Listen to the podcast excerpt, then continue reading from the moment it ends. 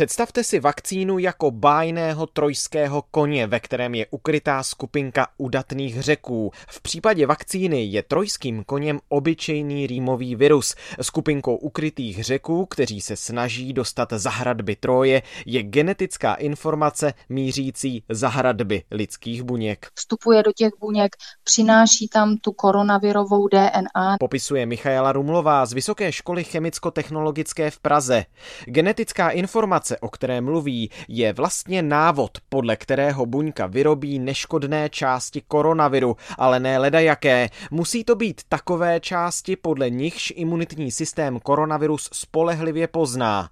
Představte si to na Da Vinciho obrazu Monilízy. Vemte si, že byste dostali výřez z toho obrazu, na kterém je ten úsměv její. Tak je jasný, že podle tohoto úsměvu my jasně rozeznáme, ano, tohle je Mona Lisa. A přesně těmito částmi jsou bodlinky, které z koronaviru vycházejí a kterými se vir chytá buněk, podobně jako se nám bodláky lepí na svetry někde na louce.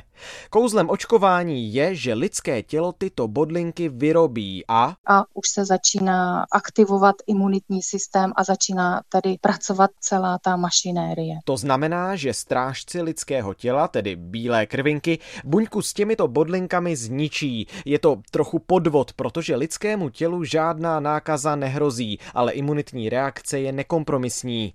Výhodou vakcíny od firmy Johnson Johnson navíc je, že tohle fingované nakažení není třeba opakovat. Imunitní systém se velmi dobře vycvičí už po první dávce. Ta Johnson Johnson vakcína je vlastně velice podobná AstraZeneca vakcíně. To, co oni se jenom rozhodli, je, že bude podávána v jedné dávce a udělali celou tu studii, aniž by vlastně podali jakoby tu druhou dávku. Popisuje Jan Trnka, přednosta Ústavu biochemie třetí lékařské fakulty Univerzity Karlovy. Moje pochopení toho je takový, že to je, jako by se podala jedna dávka třeba AstraZeneca. Vakcína od firmy Johnson Johnson skutečně funguje podobně jako ta od společnosti AstraZeneca. Liší se ale v počtu dávek a také v podobě onoho bájného trojského koně, o kterém jsem mluvil na začátku. Zatímco AstraZeneca používá pro dopravu genetické informace do lidských buněk rýmový virus od šimpanzů, firma Johnson Johnson vsadila na neúplně běžný rýmový virus od lidí. Hlavní důvod, který se domnívám, že firmu Johnson Johnson vedlo k použití lidského adenoviru 26, je to, že je vlastně již delší dobu používán v molekulární genetice virů. Vysvětluje Libor Grubhofer, ředitel Biologického centra Akademie věd. Ten adenovirus 26 zdá se je skutečně méně obvyklý v lidské populaci.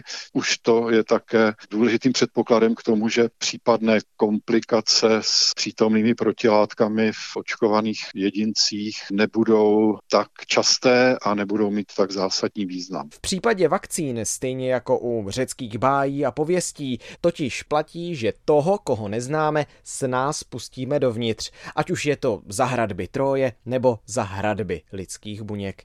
Matěj Skalický, Český rozhlas.